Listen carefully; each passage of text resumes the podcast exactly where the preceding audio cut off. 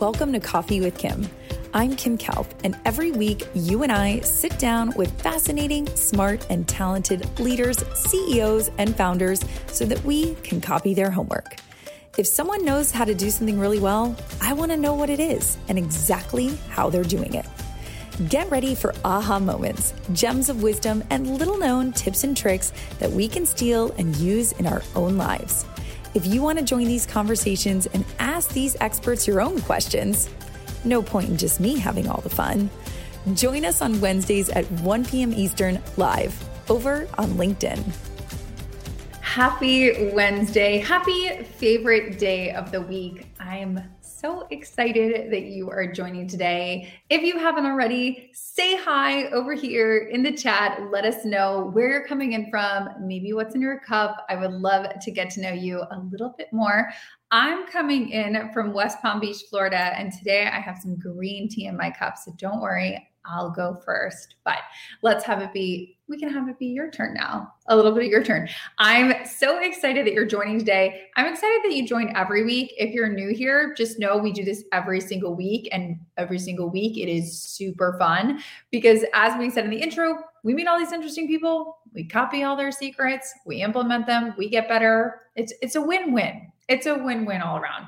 And we also get to meet interesting people which is why the chat is kind of where where the party's at if you will. But i'm really excited about this week's guest in particular because not only is she a very very dear friend but she is an insanely accomplished entrepreneur executive she has a lot of things going for her. Let's just say there's a lot of commas when you start talking about all the roles that Vanessa Van Edwards does. So, hopefully, you got a chance before this to do some Googling on Vanessa. As you know, we like to jump right into the good stuff. So, if you were hoping for those basic questions of like, how did you first start? You're not going to get that here. That's what Google's for. We don't need the basics. You can Google the basics. What you can't Google is the good stuff. And that's why we're here. So, Hopefully, you have already done your Googling on Vanessa. If you have, then you already know that she is an insanely accomplished New York Times bestselling author with her first book, Captivate.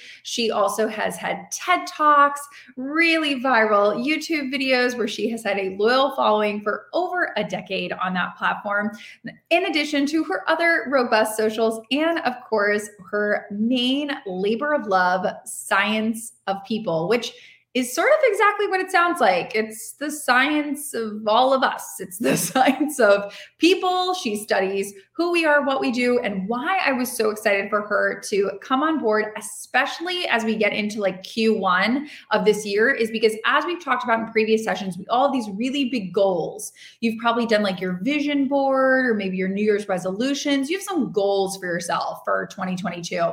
And you are probably well on your way to accomplishing a lot of those, which is great. But even if you are on your way to accomplishing those goals, there could be sneaky little things that are stopping you that you might be doing, or you might not be noticing what's happening around you. And so that's when I was like, oh, we need this because we need to know what sneaky things might be derailing us from our big 2022 goals, from our big dreams and ambitions that we have for this year. And it dovetails perfectly with Vanessa's new book called, drumroll please, I can't actually do a drum roll, but just imagine a drum roll in your head. It is called Cues, which is exactly that. It's all of these little cues that we give off all the time. I'm sure she's going to have a whole litany of things that I've done in this intro, maybe to school me about, but it's all these little things that we do. And so I thought she would be the perfect guest to come on, tell us a little bit about her book, tell us cues that we're doing, what we should be doing, what we shouldn't be doing. So wherever you are in the world, please raise your coffee cup or your wine glass or whatever else you got and help me welcome Vanessa to join us for coffee. Cheers. Cheers. Cheers. How I, I like you. Good. I like to be a multi comma person. I was like, oh, like, you know, Tres commas is my exactly. You're like author, comma, TED talker. Com- you have a lot of commas. I like it. I like it so much. That's a great cue. By the way, there's like cues in everything, commas, fonts, colors.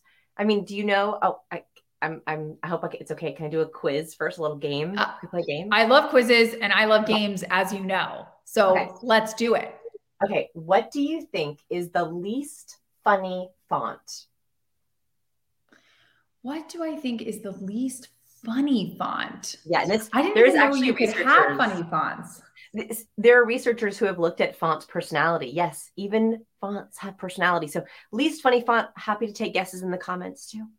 I would say, okay, wait. Everyone else can give their guesses, but I would say for me, my guess is going to be I feel like, what is that? Sans, sans serif? You're so close. You're so close. Am I really? Okay, because sans serif just means like, I don't know, it has a sharp edges. It, it, means like like we're down to business. It looks like Michelle is saying Arial. Sure. Shelby's also saying Comic Sans. Although I so, said sans serif, that's like a different sans. It's a different sans. sans, but this is the irony. The least funny font is called Comic Sans. Right? It's Comic Sans. That's the irony. Comic Sans is the least funny font. So if you're trying to be funny, do not use that font. Do not use that font. Mm-hmm. And okay, what if that's like your default font? You better change that. What not if you have a serious brand. I think this is the biggest thing well, with cues true. is people think that there are right cues and wrong cues or better and worse. I'm like, no, no. It really depends on your brand. Like let's if you're a comedian, no, you shouldn't right. use Comic Sans, right? It's it's an unfunny font. Your your font's gonna be working against you. But if you have a really, you know, serious business and you don't want to be funny, maybe use Comic Sans, right? Like my my my husband hates Comic Sans so much. When we got pregnant, someone got him a shirt that said "New Daddy Loading" with like a loading bar. You know, I know we love. I that's kind of cute. It's. I thought it was adorable. I was like, "This is a great shirt," and he goes like this. And it's a loading bar. My my husband's kind of like techie, so he goes like this. I don't wear shirts with Comic Sans. I was like, because it was it was in the Comic Sans font because it was a funny shirt, but because it was in the wrong font, he wouldn't wear it. Mm-mm. I mean, listen, it's a cue. He knew. He's like, if I wear this shirt, I'm giving off a cue Ellen about me. Papyrus irks me. Papyrus irks me. Yeah, see, some people just have like a thing against certain fonts, but this is what I'm saying: is these cues are lurking in the smallest of your decisions right? Like from the font you use on your website to the font that you use um, when you're typing out a report to the font on your slides, that is going to change people's perception of how they process the information.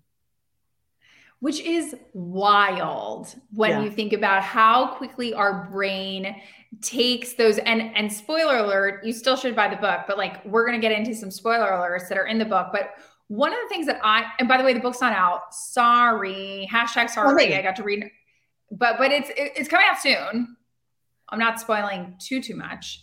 But no, one of the fascinating 13 days, parts 13 days, it's coming. 13 days, 13 13 days, but who's counting, right? Yeah. Yeah. You. Um okay, one of the things that I thought was so interesting in the book. Sorry, guys, I got to read an advanced copy, but you can also read it in 13 days. But one of the things I thought was really interesting was the fact that you and your team had had kind of dug into the research so much about the cues that we pick up sort of without even realizing it that like mm-hmm. our monkey brain from back in like caveman days registers things and we can't even really articulate why that person is charismatic or why that person gives us a bad vibe. We just know. Mm-hmm. And, and that to me was really surprising. So I'm I'm curious, did you have some some like hypothesis, like where you're like, I think this is happening, and then we're gonna dig into the research, or did you dig into the research and just sort of uncovered it and you're like, oh, we had no idea? You know what the funny thing is, I had a problem that I was looking for the answer to. And the problem was I would be walk into a meeting in a pleasant mood and then I would like walk out totally drained. Or I had certain people that when I was around, I just was like allergic to them. Like I was like, we're not on the same page. I cannot seem to speak the same language. And so I had all these like puzzles in my life where I'm like, why do I dread this person? Or why is it that in this meeting, uh, my I just could not get the energy. I felt totally burnt out. Or why is it that some people tend to overwhelm me where I get in my own head? So I had that puzzle and I was wondering, I said, it has to be something I'm not realizing that my subconscious is picking up on, but I'm not realizing it because my body is noticing something. And there was a study that totally changed the way that I communicate, which um, I talk about a little bit in the book. And it was sort of that was like the nugget, which is this very simple study. Researchers found that when you are in a room or on a video call and you spot a cue of social rejection, so a cue of social rejection could be an eye roll, it could be a scoff, it could be even a dismissive tone of voice. Yeah, great idea. Right. So those are all, you know what I mean? yeah. Right. So um those so those are all cues of social rejection. When our brain sees one of those cues, our own field of vision increases. In other words, the cues we see not only change our feelings, they actually change our physiology. That our brain is so smart that it is constantly on the lookout for these cues. And when it spots one, it replies and responds in the way that will help us survive or socially survive, which is if I see a cue of social rejection, literally my pupils dilate so that I can see more of my environment. What's my escape route? And who else is sending me a social cue? And what should I do next? That is a game changer, right? I know. It's like, that's why we can be at a dinner and be like, why do I feel like she just doesn't like me? Well, like a, a conversation I have with my husband all the time, which I'm sure Kim you have as well, is like, does she hate me? Does she hate me? I feel like she might hate me. My husband's always like, no, babe, like you're overthinking it. But what I realized, and that's why I wrote this book, is a lot of the time overthinking or getting in your head or feeling dread or drained, that is your intuition saying, I saw a cue I didn't like and I need to do something about it.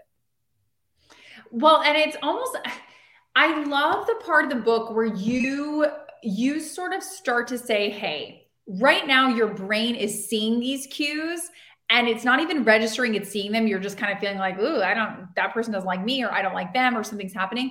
But you talk about in the book that we should actually start training ourselves. Is someone nodding when we're talking to them? Did they cross our arms? Really starting to register these cues. And i'm curious for you because you've obviously been writing this book for two years. Do you feel like now you can walk into any room and you're like bam, bam, bam, like saw that cue, saw that cue. Like, have do you feel like after doing this, you can become an expert at, at cues? Can can we become experts if we practice enough? Yeah. So this is my this was my backdoor to confidence. And what I mean by that is like I'm a socially awkward person. I, you know, struggle with a lot of social anxiety. You always say that, Vanessa, but I just disagree. I know. That's because I have cues. I know I know what cues I should not do, and I know what cues okay. I should do. That's what I know. I know my social ticks. Like I know what I do physically and vocally, vocally when I am feeling awkward and anxious. So I know not to do those. And I also know what cues I can use that I feel comfortable with that make me feel better. So and for so many years, I was told, just be yourself. It's like, what does that mean? Like, just just be more confident. I'm like, how am I supposed to be confident if I'm scared? So I had all this like well-meaning but terrible advice, and I could not find my way to confident. You know, it's like it's smile more, like like that also doesn't look great. So what my my way into confidence, and I think that for professionals who are watching who are like, I know my stuff. I know my ideas are great. I just don't know how to present them. There are 96 cues. 96 cues. And even if you learn 30 of them, I find that those cues are incredibly empowering. It is kind of like the bam, bam, bam. It's like, okay, I have an idea. I want to watch walk into this presentation, or I want to walk into this pitch, or I want to walk into this party, and I want to be confident. I want to be warm. I want to be likable, and I want to be capable. I know exactly what to do with my hands, my posture, my voice, and my words to come across in that way. And so that is how I've finally been able to feel some confidence is I do believe that each cue you learn is like adding a tool to your tool belt. It's like, okay, there's nodding, got it in my tool belt. Okay, there's the there's the flex lid cross, got it. There, okay, there's my fronting, got it. Like every cue that I've been able to adopt, I think is very empowering. And so I've seen that with students as well, that every single one they have, it's like more tools they can use. And then do you think that everyone, I love this question from Rachel, which is really, does everyone see the same cues? Or is it one of those things where it's like, okay, 98% of us, we can see things like arms crossed, obviously, or we can see things like rolled eyes. But does everyone see the same? Are, are there some that everyone sees? And then you're like, okay, well, 99% of the people, they always miss this one. Yeah. Okay. So good question. So there are universal cues and there are also cultural cues, right? So mm-hmm. the universal cues, instinctively, as humans, we know they mean the same thing. So, for example, instinctively, most humans know that when someone wants to make eye contact with you, they are trying to engage, right? So even if we yeah. ignore that cue, we know that if someone's trying to engage us, they make eye contact. And if we still won't engage, then we raise our eyebrows, right? Literally, they found that universally, raising eyebrows is an intention to communicate. That's what that means. So if you're across a crowded bar and someone goes, you know what they mean, right? Like, you know, you might ignore it, right? You might ignore it and not see it, but we instinctively know that uh, many of the cues I teach are universal. However, there are some cues that are cultural or we have trained ourselves socially to not see them or see them. For example, so when we're talking about social, Italians tend to use a lot of gestures. They've been socialized that like hand gestures are so good. Like we've got to use them. We got to use our hands. That's a social training that many Italians have had just growing up. Whereas in uh, Japanese culture, hand gestures are not as important. People aren't socialized as much to use their hands when they communicate that's not right or wrong, but um, in Japan, people might be less aware of gestures than in Italy, where people are more aware of gestures. So first, there's that: is that there's cultural and social ways that we might emphasize or de-emphasize. I'm using a lot of hand gestures, right? Like I have a little Italian in me. Okay. Um, the the other the other thing to think about here, and this is where I think it gets really interesting, is some research is now looking at personality type, and that our personality type is like a lens or a filter for the kind of cues we see. For example, uh, there are five main personality traits in the academic research. They're openness, conscientiousness, extroversion, agreeableness, and neuroticism, commonly found known as ocean. Uh, my favorite is neuroticism, and that's because neuroticism can act like um, I, I this is I hope this is I can I don't know if I can say the word poop. Am I allowed to say that word? Yeah, you definitely can. I said fart the other day on a live. So, and then I People didn't get, really any nasty emails. So, no, oh, I think I, I liked it. Oh, I put fart in a newsletter like five years ago and I got like complaints. Like people were like unsubscribing. Really? Oh, I actually put fart in a newsletter last week too, but no complaints. You didn't get unsubscribed? Well, people maybe, were very offended by that. Maybe, maybe that says something about my audience. we're, we're tangenting like hard, but I'm going to bring us back, which is yeah. So, you know, rose colored lenses right? Rose color lenses, so you look at everything yeah. with a rosy color, more optimistic. I th- I also argue that there's poop colored lenses, which is like everything sort of has like a negative angle. So one mm-hmm. early research is that people who are neurotic, this is me. So neurotics uh, typically are we're worriers. Why are you laughing? That's real. I am. I'm so neurotic. I would, yeah, you're pretty neurotic actually. I'm like, why are you laughing? I'm actually, I'm agreeing with that. I'm actually agreeing with that. Yeah, I'm neurotic That's for true. sure. That's for, true. for sure. Kim and I hang out a lot, so you know this. You're That's, true. That's true. That's true. That's a fact. Okay, so um, thank you for agreeing with me on that. So high neurotics. So if you're high neuroticism, neurotic is sort of a bad word and i want to destigmatize it. Neurotic it just means that you um, tend to worry. You tend to it takes you a little bit of a longer time to calm down if you're anxious or nervous. Um, it means you can have bigger mood swings okay? So that's high neurotic. People who are high neurotic often misinterpret neutral facial expressions as negative. So here is where this is really important and why rachel's lovely question is so accurate is as a high neurotic, when I learned this about myself, it was like, was like a light bulb. I was like, this is why I tend to think people are always angry at me. This is why learning cues is so important. I now know exactly what a negative facial expression looks like. So I no longer misinterpret negative neutral cues as negative. And so another way that I've been able to help my socially anxious students is Here's what negative is. Here are literally the 12 danger zone negative cues you have to know. These are negative. This cue doesn't mean negativity. This cue doesn't mean shame. This cue doesn't mean guilt. And so, in a way, I think that learning the cues and having a language for them prevents false negatives or false positives when you actually see i so i know you're saying sometimes neurotic people can interpret something as negative but it's not actually negative but you just think something's negative but if you are actually yeah. If you yourself are giving negative cues and maybe yes. you don't even realize it, do you feel like this book is going to be that sort of eye opening aha moment for a lot of readers who might not, they might pick up the book thinking, well, I'm going to learn these cues to, I don't know, be better at work. Help others. Yeah. To help others.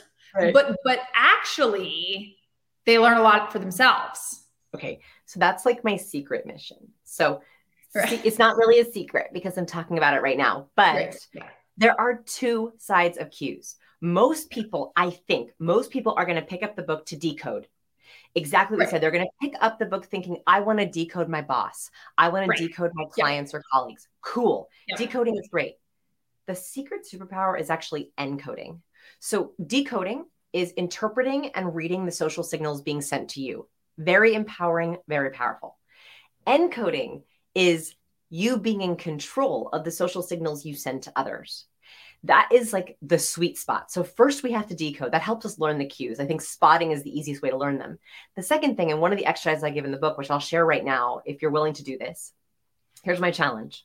After this coffee, not now, don't do it now, after the coffee. Okay. One is I want you to learn your lying tells. I think a super important piece of information that every person on this planet should have for themselves is you should know your tells. You should absolutely know what happens when you're guilty, when you're lying. So, to do that, and I have this exercise in the book if you want to kind of do it more slowly, but very simply, open up your webcam. I want you to share two truths and a lie to the webcam. You could even do like five truths and a lie. I want yeah. you to deliver them to the camera as convincingly as possible. And then I want you to rewatch your lie and see what do you give away? Do you lip purse? Mm. Are you higher? We uh, played lie detection in our lab. So in our lab, we had hundreds of our readers submit lie to me videos, and then we coded them looking for patterns. We wanted to know, you know, what do people do when they lie? Can you guess that? I think you might have already read this in the book, but let's pretend that you didn't. What do you think is the number one thing we saw on the lies? The biggest tell you look, You look up and to the right, right? No, I, I thought that was the A Rod example. That's no, that's nodding. A Rod nodded. He not he nodded, but that was a good guess, Kim. I really liked your guess. I love that enthusiasm. Okay, okay, okay. No, you did so close. It was so close. So A Rod incongruent nodded. You're absolutely right. So um, um, Alexander Rodriguez, when he was asked about doping, oh Katie, right, Katie Couric asked right. him, and he said, um, so yes, in, a, in Western cultures, this is slightly different. In India, Pakistan, and Bulgaria, they use nodding differently. But in the other cultures, uh, an up and down nod is yes, and a horizontal nod is no. And so when he said, um, "I don't dope," he nodded yes. Um, so it was incongruent nod. So that's a really good one. That that's a very common one. That was a very good guess. The actual answer for us was that we found that people use the question inflection on their lie. Oh, right. Yeah. So they yeah. would so they would say, um, I love dogs. My middle name is Lynn, and I'm a vegetarian. Like the upspeak. Up. Mm-hmm. So, in other words, when we lie, we ask the lie. So, um, the reason why that's important is because uh, if you know what you do when you lie, you can hear yourself and be able to correct better. And I don't want you to be a better liar, but I do think that you should know what your tells are. The second challenge I want you to give yourself is I want you to record your end of a next important meeting or an important pitch. So this could be a Zoom call or you just put up your camera when you're doing a presentation. And I want you to begin to code what you do. And then look at the cues in the book and know are these danger zone cues? Are these charisma cues? Are these warmth cues? Are these competence cues? That is the only way we can know what we do because it's very hard to see ourselves. Even now, even on video, it's hard to diagnose what are the cues we're sending to others that form their impression of us? Well, and I think I love that Nathan's like, I'm surprised. Trust me, I had about 10 of those moments just in the first chapter of reading the book because I think it's one of those things that why do you think that we don't talk about this enough? Or why? Because I feel like when whether it's middle school or high school, you know, we're taught to look people in the eye or say please and thank you, but we're not taught pretty much any of these cues and yet they determine so much for us. So what where do you think that that gap is or why don't you think that people are, are learning about these things? Yes. So i think that um, we have a myth a myth that um, you're either born with it or you're not this is the myth I grew up with, by the way. So I was yeah. raised thinking, well, you either have social skills or you don't. You either have charisma or you don't. And the next pervasive myth, which is the one that I'm trying to bust with my books, is that you can't learn it. But yeah, you're either born with it or you're not. Or maybe kids will learn it by osmosis, right? There was like mm-hmm. this weird belief that, like, you know, in school, I think I had, you know, thousands of hours of math and history and science training very great, very important. And I think we had one one hour session once a semester on life skills. like one like one one hour session where they were like, yeah. when someone wants to hug you, you can say no or yes. Like that was like the, that was the life skill yeah. I learned. Yeah. So it's I like balancing a checkbook. You never learn to do that, but like we know how to do like trigonometry. I don't get it. I, I, don't think I know trigonometry. At one point, maybe I did. But yeah, it, it's exactly. So I think that one, here's the first myth I want to bust anyone, anyone can learn to be charismatic. In fact, the research shows that most highly charismatic people have developed it over time. There is a segment of the population that they're just like out of the womb, just like, like they're just like born charismatic.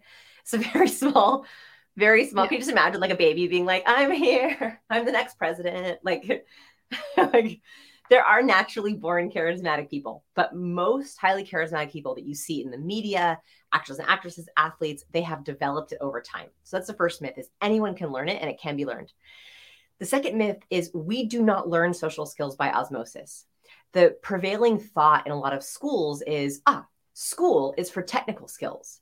That kids will learn social skills on the playground. They'll, yeah, that's why we have recess. Which actually, that's why they have recess here's the problem is for people like me so i am not an extrovert i'm an introvert ambivert right like on that line. And by the way most people are ambiverts. Most people are not true extroverts or true introverts.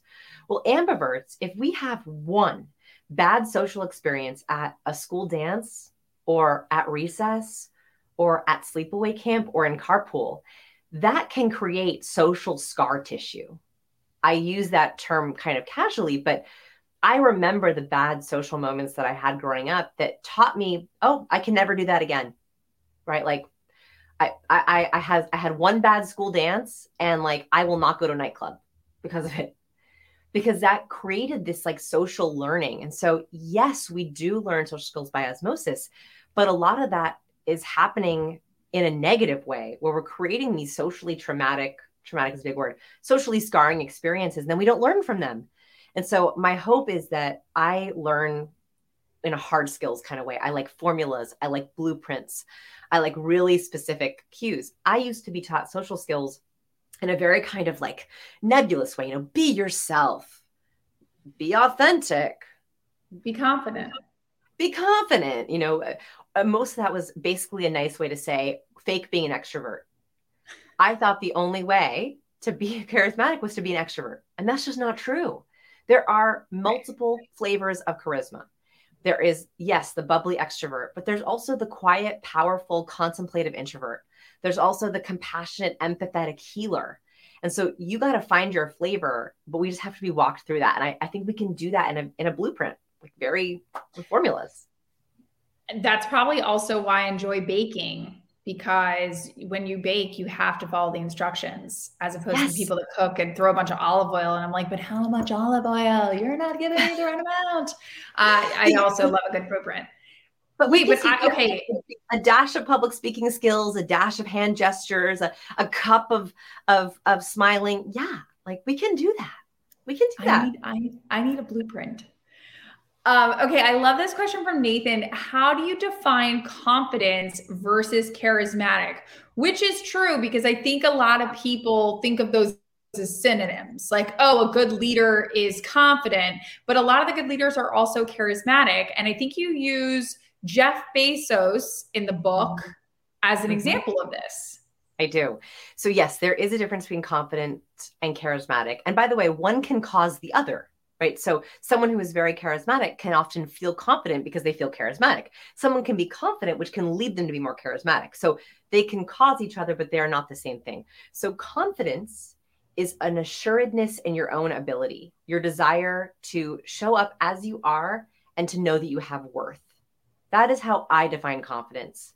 uh, that was harder for me to get. I had to really feel like I had worth, social worth. And that took me a long time.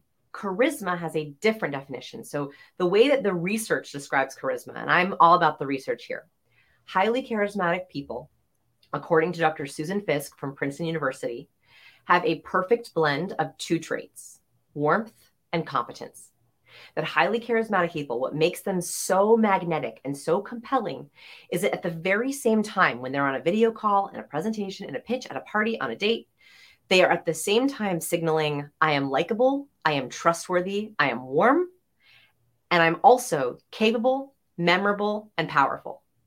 That they have to have that perfect balance. If you have just one, like just warmth, you're likable, but you're interrupted. You're not taken seriously.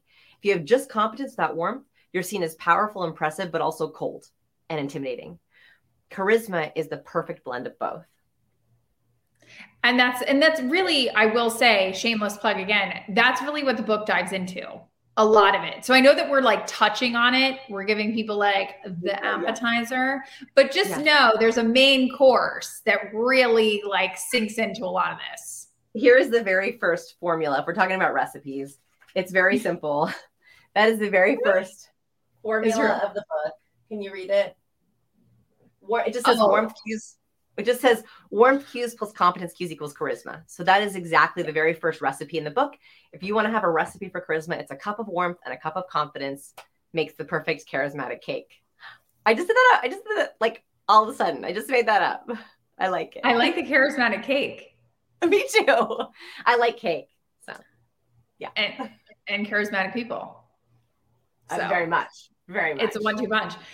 Um, okay, what happens if you feel like you are practicing these cues, you're practicing the decoding, you know, you, you feel like you got it, but there's some sort of limiting belief maybe in, in, yourself that you just feel like how do i actually practice this because it, i know for me i'll speak for me I am very good at like, I'll listen to the podcast, I'll read all the books, I'll be like, yeah, I got a game plan okay, I'll be honest. Like Spanish, when I was trying to learn Spanish, I can Duolingo with the best of them. That little bird and I with Spanish, da, da, da, amazing. I, I am amazing at Duolingo Spanish. But when it comes to speaking it or like actually practicing it, I'm like, no. Yeah. So, what advice do you have people who are like, I love, you know, whether it's Captivate, your last book, or this book, Cues, but they get really nervous about actually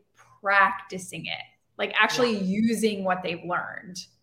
You're actually close uh, to the answer to this with your Duolingo um, example, which is that the mistake that most people make when trying on cues or when trying to be charismatic is they start in high pressure situations. They start in the situations or interactions that matter to them. And I'm like, no, do not do this. Do not try on a cue with your boss. Do not try a cue for the first time in the presentation you've been working on all month. That is the worst way to practice a cue because you're already nervous. I actually want you to think about staging your practice. Same thing with a foreign language, right? Like I teach charisma like a foreign language. I literally, in my mind, when I was writing cues, I don't even think I told you this, Kim, but when I was writing cues, I literally thought to myself, what's the foreign language book to speaking charisma? Like, what's the right. glossary? What are the key terms mm-hmm. you have to mm-hmm. know? So it's very similar in that you want to stage your approach. So the very first way I want you to practice cues is actually in writing. I know that sounds mm. crazy, but when you're writing, there's no pressure, right? You're writing an email or yeah. you're, you're writing, no one's looking at you. You can use a thesaurus you can kind of practice your words and so the, the the verbal section of the book so there are four different kinds of cues by the way nonverbal vocal verbal and imagery verbal is one of the very first ones and so when you're practicing that just start on emails that you can take as much time as you want then go to text or slack right that's a little bit quicker so you have a little bit uh, less time to practice but it's still in writing so you could delete and erase then I want you to practice on the phone when no one can see you. That way you can practice your body language cues with no one seeing you. Like get on a Zoom call and turn off your video so that you just know what you're trying with no one seeing you. Then you can try in video, then you can try in person. And those should all be with very casual people. Like colleagues you like, best friend, family member, partner. After you practice with them, then you go on to your colleague, then you go on to a client. Very last step is your boss. That's boss like order. that's like the end the end game. Yes, don't practice these right. Like we're we should the way that I think we conquer limiting beliefs is we practice in scenarios with very low pressure. Because if there's a consequence to a bad cue, and by the way, there are 96 cues in the book. Some of them are going to feel terrible, right? Like there are some cues that are not going to feel like you're going to be like, this is so dumb. Like, you know, for, on, on, the book, I decided to do a steeple, right? Like a steeple is a, a cue where we push our fingers together, like a little church steeple. Kevin O'Leary on Shark Tank loves this, right? Like he loves this cue, loves it. Some people hate it. You know who else does? Jay Z. also Jay Z. Well, his yeah. His is more diamonds in the air, but his diamond. I don't know about that. Like this would be a little weird if you were like, "Hey everyone, good morning. I'd like to have a team meeting." I don't know. Yeah. That might be a little bit, a little bit. That is not one of the 96 cues. A diamond. We might have to workshop that. That might have to be in the next edition. Yes, we might need to workshop that. So, what I'm what I mean by this is like I would rather you try a steeple on the phone when no one can see you and be like, right. Hmm, you know, I kind of like this. Like this is very centering. It's very grounding. Or this is ugh, like this is not me. Don't do it. Right. So yeah. of the 96, my guess, based on the readers that have already gone through the program, is like you'll find like 50 that you like love, that you add to your repertoire. And the rest you'll notice, you can decode them, but they're not going to be for you. They're not gonna be for you. I would, I would, I also forgot to mention it earlier, but I know that Vanessa is dropping so many of these sort of tips and tricks and little. If you go to sendmenotes.com, we will send you all these notes, you guys. We will send you all the notes. We will also send you the links to buy the book. So don't worry about like scribbling it all down. Don't don't freak out. Just go to sendmenotes.com and type in your email and we will we will do the hard work for you and we will send love you all of these notes. But um, I love this question. I know Shelby's Shelby's the MVP. Um, and by the way, everybody, Shelby's also the MVP today because as you might notice, we can't put your questions or comments up here. For some reason, they're not showing up because hashtag tech fails, but, we're we seeing all of them. We, we can, can, see, see them. them. We yeah. just can't display them. So keep putting them in. We just can't display them. But um, Jen has an important point about changing your cues based on if you are on stage or sort of like changing your cues, maybe if you're doing a presentation or doing something. Would you say going back to your four, you know, start via email, then maybe doing a phone call when no one can hear you. And then in last space, do you feel that you now really sort of have like a, a, a private life Vanessa and then like a cute enriched version of Vanessa? Like I always think about Beyonce where she has like Sasha Fierce and then like regular Beyonce. But do you yeah. feel like when people get on stage or they're going into a presentation that they should like turn on the cues and turn into like superhero yes. version of themselves?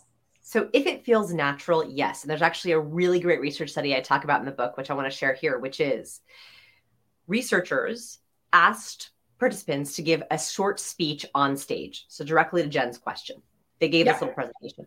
Then they asked the students to channel Steve Jobs. Okay. They literally randomly picked Steve Jobs and they said, We want you to channel Steve Jobs. Now we want you to go back on stage and give a different presentation channeling Steve Jobs. They found that that immediately made them all more charismatic. So every single time that people channeled Steve Jobs, they were more natural on stage. They used better hand gestures. They spoke for longer, so they had more comfort on stage. They looked almost like different people. And when they were asked about it, people actually enjoyed being up there more. So there's two ways to think about this. One is my ultimate goal is for you to love your cues so much that you feel charismatic on stage, off stage, on phone, on video, with your partner, on a date, with your kids, on like I want you to feel charismatic with your cues all the time. And I want them to always be congruent. That is my main goal. But a bridge to that place. And I do feel like I'm finally in that place where I feel like I have the same cues, whether I'm sitting with you, Kim, at coffee or I'm on stage for the most part. Maybe I use slightly broader hand gestures on stage, uh, and I have some more prepared jokes for stage, but otherwise they're the same. A bridge to that is channeling, and they literally found this with the research channeling either your best self, so channeling your own best self, or channeling your speaking role model. So that if you want to be more like Beyonce, where you're like taking the stage like Sasha Fierce, cool, channel her as long as that works, right? Like I wouldn't have you channel Sasha Fierce like at an accounts receivable meeting. Like, no, it might be a little much if you're like, you know, like, what's up, everyone? I'm here. Like, it might be a little, like, it might be a little, little much depending on the meeting. So, I would channel the person for that meeting or setting. And on stage, it can work really well. So, think about who your speaking role model is and then maybe think about channeling them if that feels natural to you. It's true. I also feel like you finding that fine balance of it's going to feel a little uncomfortable. Like anytime you mm-hmm. do something new, it's going to feel a little awkward, but also just kind of seeing what's going to be authentic to you.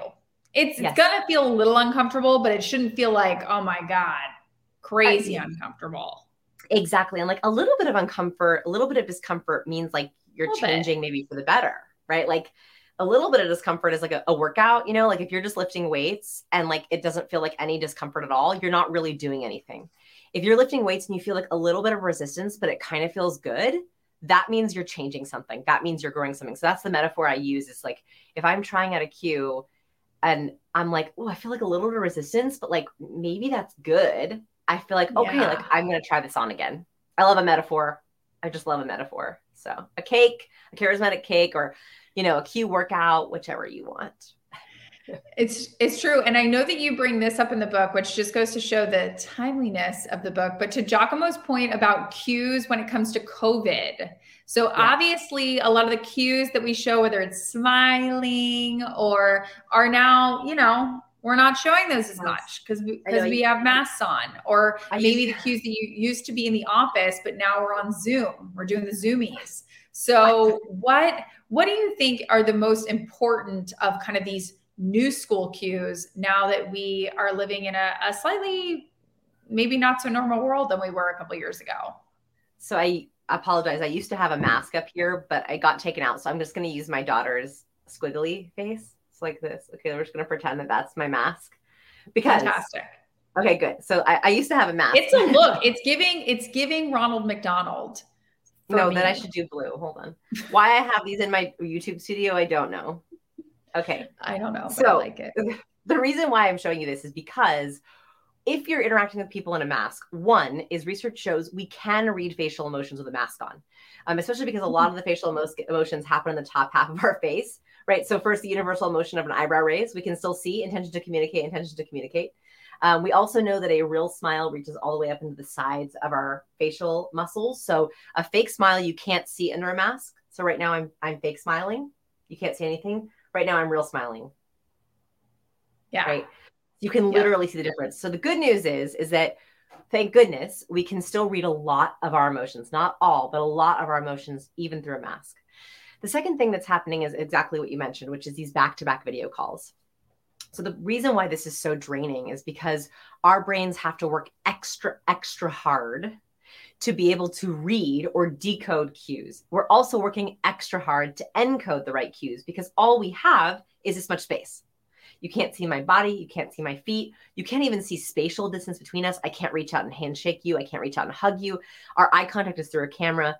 So, one is give yourself some permission that if you're feeling burnt out on video calls, it's because we're both working really hard to overcome yeah. it. The second thing is there are things that you should do in the first 30 seconds of a video call that will make it less burnout, that will make it less of a, of a load. So, one is right when you log in, or even before you log in, you should make sure that your camera is at least three feet away from your nose. It sounds really weird, but so right now, my nose is three feet away from my camera. The reason this is important is because if I were to give my entire presentation 18 inches away, which is where most people are, this feels yeah. really invasive. In fact, we know as humans that when someone is this close, it's like it's you're being a close talker. You know how horrible close talkers are, where they're like in your face. I'm, I'm about to marry one. Yes. Fernando is not a close talker, is he? No. 100%. 100% maybe I like it. So that's why I oh, haven't it's noticed. The Latin. It's the Latin, yes. okay, well, so if you have this a, a, cultural standard, right? So like there's some of these are slightly different in terms of what's appropriate, but three feet is a safe distance where you're not being a digital yeah. close talker. So that's the first thing. Yeah. Is make sure you're at least three feet away. It also has an added benefit of showing hand gestures. So like if I'm too close, you can't really see a lot of my hand gestures, like they're off off shot. So three feet away. Second is the moment you come on screen, I would like to see a palm. I talk about this a lot in the book. I think palms are sexy. I love a palm. I think it is the most underrated part of our body. And that is because our brain loves to see a palm. A palm means you're not concealing anything. A palm means you're open. A palm means you're acknowledging me. Hey, good to see you. Oh, hi. Right. We love to be acknowledged. So I want to see your palm in the first 10 seconds of a meeting. Good morning. Hey there. This is on a video call in person. You walk into the room. Oh, hey, good morning, everyone. Hi. Right. Palm, palm, palm, palm, palm. So distance, palm, and then if you can, something slightly positive. And I know that sounds kind of like a cliche, but in the pandemic, I think we've accidentally gotten used to, oh man, those COVID numbers. Horrible, right? It's like a default, it's like a default position. So, what I would rather you do is be very purposeful with the 10 words, the first 10 words out of your mouth. The first 10 words out of your mouth are going to set you up for success or not. So don't default them. Don't make them accidental. Um, so one is don't say those numbers. I also noticed every interaction in the pandemic is like this. How are you? Oh, busy, busy, busy. Good, but busy. Busy, but good. Like everyone is busy and good. Like that is the answer that everyone gets, right? I'm not I'm not busy and good. I am stressed and tired. So I don't know if I'm like the remix. But yeah. You're like next level. Don't be busy and good. Like, don't be busy and good. If you actually are really busy, you should be asking for help. If you're going to say, start off a meeting by saying, I'm busy, I need help, fine. That's authentic, that's congruent. But don't make that the default answer. If you're always busy, that's not busy, that's normal. Right. So don't make your default answer stressed, busy, crazy, bad COVID numbers, something positive, a little positive. Right. We want we want we want happy stuff. And I will say I love that Scott had to jump in. He bought two copies of your book. Check check. And oh. I will answer oh. this question for you, which is Ryan was like, Are you bringing this much energy to the audiobook? I will yep. answer this on behalf of Vanessa because the answer is a resounding yes.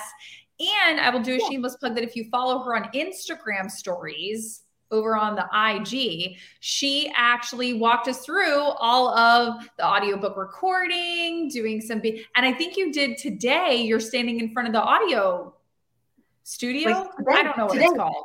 So thank recording you for that shameless plug. Yes. So I try to bring a lot of energy. I mean, I have two chapters on vocal power. I better bring the energy to my yeah. audiobook. Today, we just released on the YouTube channel uh, a, a eight minute excerpt where I'm reading an excerpt from the book, and it's on poker players. So if you're interested in poker, uh, that was the excerpt I chose. So yeah, you'll see the behind the scenes. We recorded at Arlyn Studios in Austin. Arlyn is like where like Ray Charles, Sublime, Willie Nelson, they film in Austin. So I actually like all their records on the wall. And then of course I do the excerpt. So go check it out. But yes, I I bring my A game to the audiobook. Thank you, Kim, for that plug. And and the poker stuff will be good because I know Jeff earlier was asking about Poker Face, not just a Lady Gaga song. But I mean, let's talk. Uh, you want to talk about poker?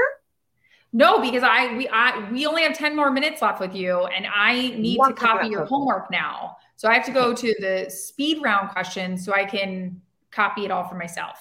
Okay, I'm not talking about poker, but I do talk about poker in the book. Kim said no. That was a very like no. We're not talking no, about we that. can't we we don't have time. We don't have time. If you can promise me that we can do this again, then we can talk then we can talk about it. Okay, fine. Deal. I'm ready for my speed round. I'm ready. Okay, you ready? Okay. Um, what I'm curious for you is you have to learn a lot for your job. Like obviously science of people, you're sourcing through all of these studies and whatever. What is the next thing you're learning for fun? Not for work, no work learning, but for fun learning. Mm-mm.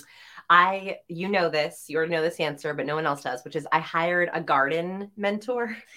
Right. Uh, so Liz Cardinal is my garden mentor, my garden genie, and she's teaching me how to garden, how to be, grow beautiful produce and vegetables. And that's like a very different kind of learning. So, like with my hands, like learning about the earth, like growing our food, doing with my daughter. So she's learning how to like, you know, plant seeds and pick carrots. So gardening. Gardening. It's and I actually stole your garden wizard. So now I have the same garden wizard. You so borrowed, borrowed, borrowed. Now borrowed. You're like, yeah, you can't her. really you can't really steal something that you already also still have. so I borrowed it. Yeah, we're sharing. I think is the right. We're sh- sharing is a better word. We share um, garden. Okay, genie.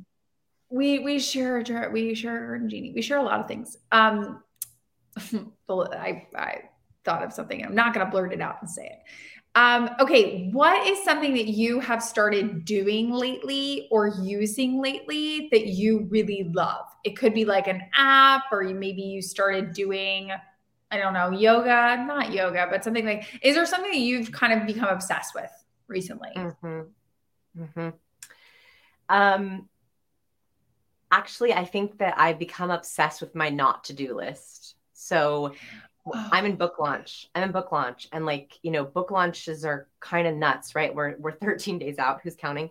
Um, and pre-orders matter more than anything. So thank you so much for everyone who pre-ordered today. They count like three copies if you order one. So because of that, yeah, there are certain things I cannot do. If I want to get it all and I can't do it. So every morning I have my to-do list and then I make a not to-do list. So like on my not to-do mm. list might be like checking Instagram my not to do list might be uh, not working on articles for next month because I just have to get this month done. So I have yeah. two lists going at all time, and I'm kind of obsessed with my not to do list because I've noticed the more specific I am about what I can't do, the more I get done on my to do list. Uh, and then do other people do the stuff that's on your not to do list, or it just stays on your list? You just don't do it either if someone needs that from me like like someone's like uh could you check instagram yeah. to make sure the post is up i'll ask my amazing assistant carolyn carolyn right. can you go check it for me so either it languishes in the list and just waits to be done, or it gets passed on to someone else. That makes sense. Uh, are there people that you follow, speaking of Instagram, whether it's on Instagram or it could be anything, right? It could be YouTube, it could be Twitter, it could be something else, some other platform choice, mm-hmm. that accounts that you follow that just kind of light you up, that you see yeah. their posts, and it could, it doesn't even have to be a human, it could be a brand like I follow sometimes I follow like card designers, like illustrators. Their stuff just makes me happy. Oh, cool. Yes, I have three people who make me so happy. So uh, Michelle Poler, uh, Hello Fears. So as a, a, a, neurotic, right, I like to say hello to my fears um, and and greet them and understand them. So um, my friend Michelle Poler, I discovered her work early on and we became friends. She conquered 100 fears in 100 days and videoed all of them. Uh, and she has videos of every single fear that she conquered. And now she has a beautiful, actually, I have her workbook right here. I do it all the time. So I have her workbook right here. Um, she, uh, her Instagram is all about like conquering your fears, um, embracing your fears. So I just like, I always feel confident after I look at her stuff. I love Mel Robbins because who doesn't?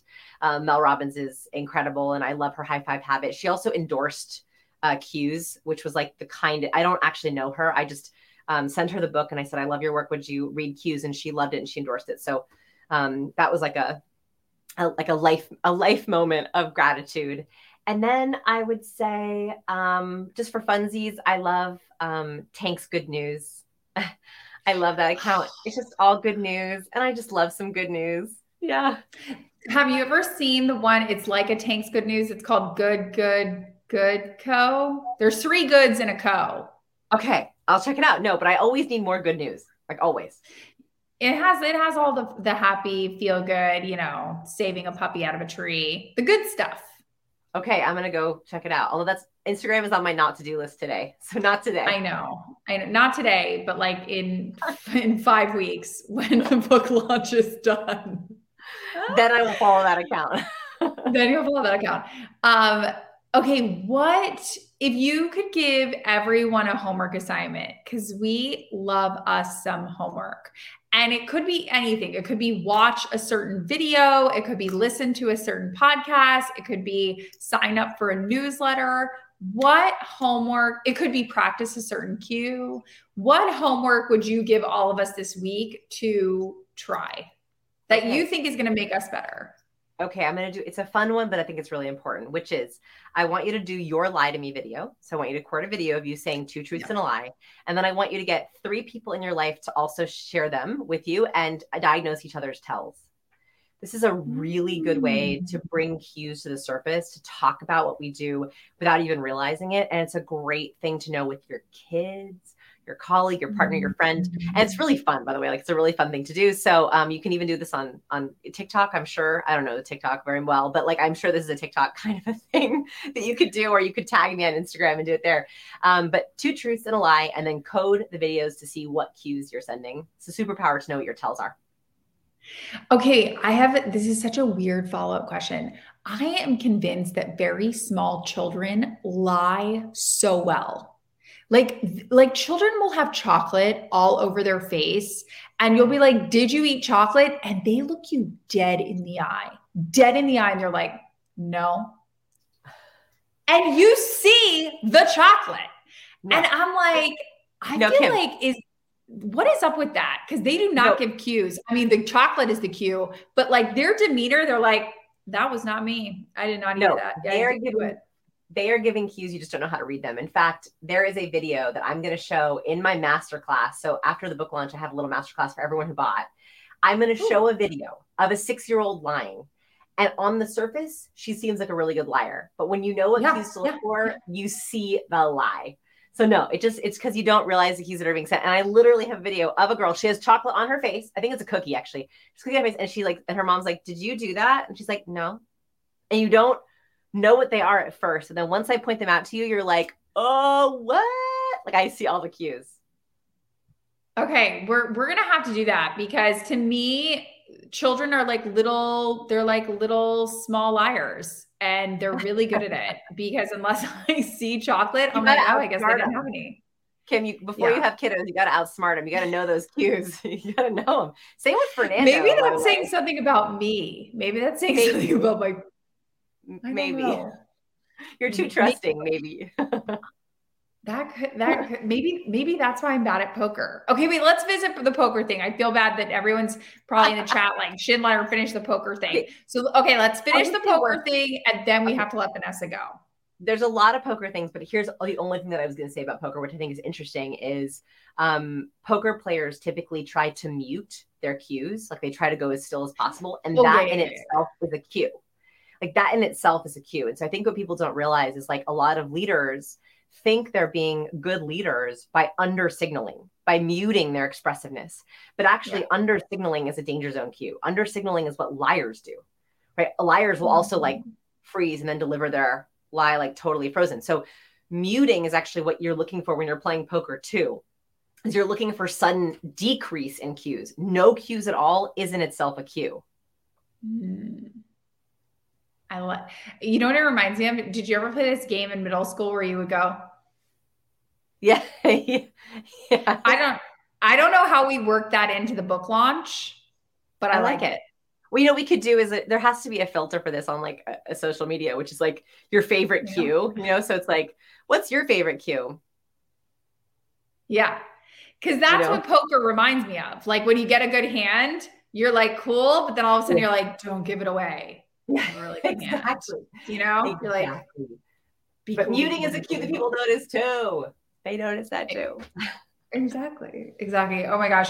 Okay, Vanessa, I know you're not going on Instagram today. Um, but if people want to connect with you or find you, what platform do you do you spend time on in in normal times, and where should they best connect with you? Oh yes, well thank you. So uh, YouTube is my preferred platform of choice. I've put my first video up in November 2007 which is like insane. Um, I put a lot of my content up for free on YouTube. So we do a video every week. Some of them are 30 minute tutorials and deep dives. They're all up for free. So if you want to see some cues breakdowns, I break down the rock, I break down Britney Spears. That's uh, that video is like going nuts right now. Our, our short on that has like half a million views already. Um, so I break down Britney Spears cues, The Rock, Morgan Freeman, Justin Bieber, Princess Diana.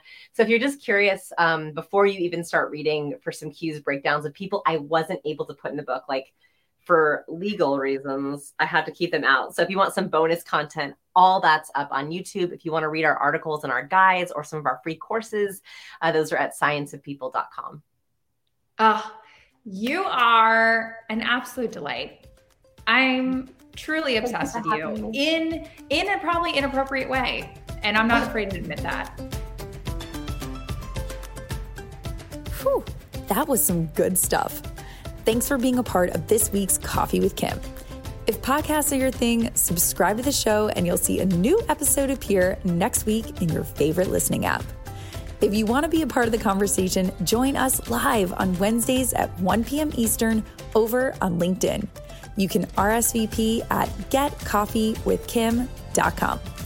I want you to have your questions answered because why should I get to have all the fun? And let's be honest, you know how to ask some hard hitting questions. My guests and I cannot wait to meet you. See you soon.